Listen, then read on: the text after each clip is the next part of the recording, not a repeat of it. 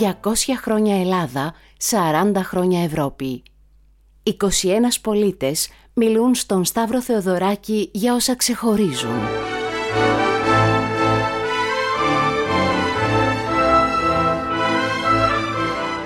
Ελλάδα 200 χρόνια σημαίνει για μένα τον ατέλειωτο παντοδύναμο ανεξίτηλο διχασμό και τις παρελάσεις για την επέτειο της Επανάστασης της 25ης Μαρτίου που δεν έγινε στις 25 Μαρτίου.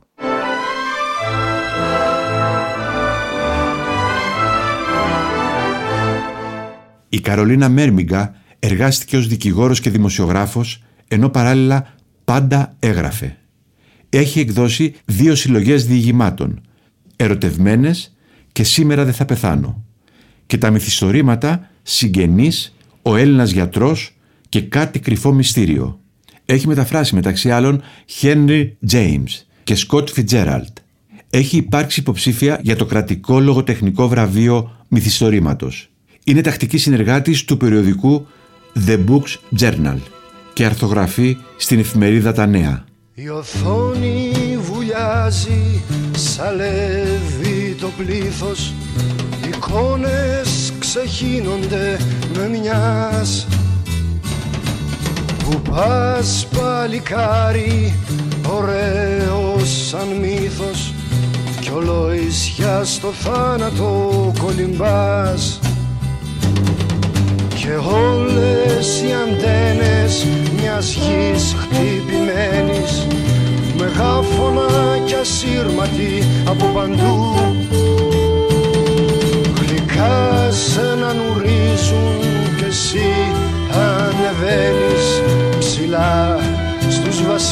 βασιλιάδες του ουρανού. Ποιος αλήθεια είμαι εγώ και που πάω. Με χίλιες δυο εικόνες στο μυαλό.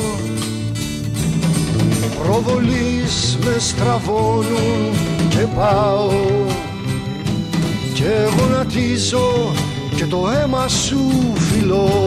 Τι σημαίνει για μένα 200 χρόνια Ελλάδα; Σημαίνει την αρετή και την τόλμη που όρισε η ελευθερία του κάλβου Σημαίνει τον Καποδίστρια να πολεμά για αυτήν την ελευθερία στα σαλόνια της Βιέννης και τον Υψηλάντη να διασχίζει τον ποταμό Προύθο. Την επιστολή του Ιωάννη Ιάκωβου Μάγερ ότι εν ονόματι των ηρώων εδώ σας λέγω ότι όλοι ορκιστήκαμε να ενταφιαστούμε κάτω από τα ερήπια του Μεσολογγίου αλλά να μην ακούσουμε καμία συνθήκη και τις φωνές και τα υψωμένα χέρια των πληρεξουσίων που ψηφίζουν καθισμένοι στο χώμα στην Εθνοσυνέλευση της Τριζίνας. Σημαίνει την ομιλία του Κολοκοτρώνη στην Πνίκα. Ως μία βροχή έπεσε εις όλους μας η επιθυμία της ελευθερίας μας. Και όλοι, και ο κλήρος μας και οι προεστοί και οι καπεταναίοι και οι πεπαιδευμένοι και οι έμποροι, μικροί και μεγάλοι, όλοι, εσυμφωνήσαμε εις αυτό το σκοπό και εκάμαμε την Επανάσταση. Σημαίνει τον Νικόλαο Μάντζαρο στην Κέρκυρα να διδάσκει μουσική και τον Διονύσιο Σολομό να τον παρακολουθεί από τα πρώτα έδρανα. Και τους φίνικες που φυτεύει κάθε μέρα η Βασίλισσα Αμαλία ονοματίζοντάς τους για τα παιδιά που δεν θα αποκτήσει. Σημαίνει την πεντάτομη ιστορία του ελληνικού έθνους του Κωνσταντίνου Παπαρηγόπουλου και τον Σπύρο Λούι να μπαίνει νικηφόρος στο στάδιο και τον Ελευθέριο Βενιζέλο να μιλάει στο συγκεντρωμένο πλήθος του Σύνταγμα. Σημαίνει την προκυμαία της Σμύρνης.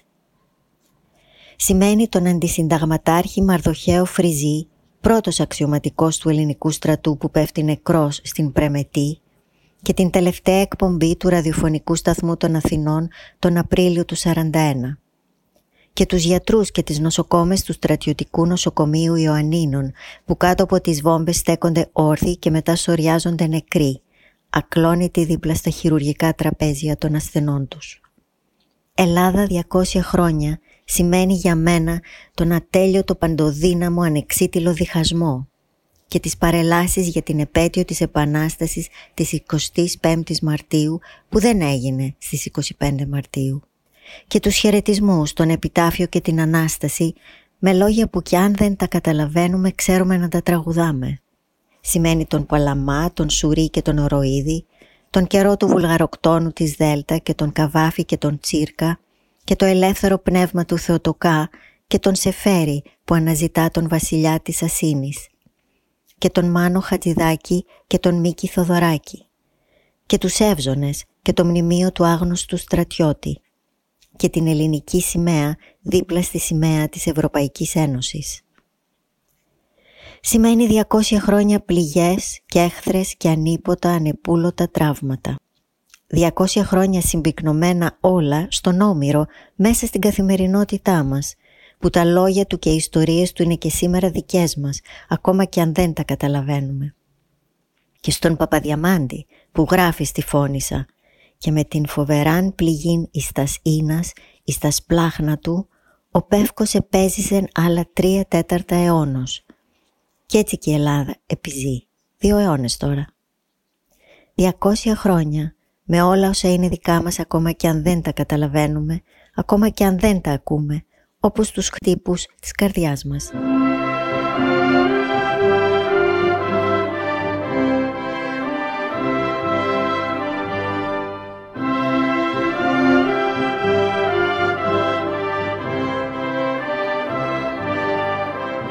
«40 χρόνια Ευρώπη» οι στιγμές που καθόρισαν τη ζωή μας.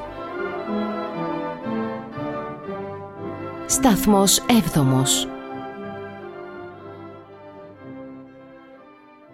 Απρίλιος 1975. Ο Καραμαλής επισκέπτεται το Παρίσι, πρώτο σταθμό του ευρωπαϊκού ανοίγματός του. Οι συνομιλίες του με τον φίλο του Βαλερή Ζισκάρντεστεν διανοίγουν το δρόμο για την υποβολή αιτήματος για ένταξη της Ελλάδας στην ΕΟΚ. Ο Καραμαλής υπογραμμίζει τις κοινέ αξίες που ενώνουν τις δύο χώρες και τη βαθιά πίστη των Ελλήνων στις έννοιες της δημοκρατίας και της Ευρώπης, τις οποίες θεωρεί αλληλένδετες και αλληλοεξαρτώμενες. 200 χρόνια ελεύθεροι. Ελεύθεροι να δημιουργούμε ένα καλύτερο αύριο. Γνωρίστε τις επαιτειακές δράσεις της Τράπεζας Πυραιός στο ελεύθερη.gr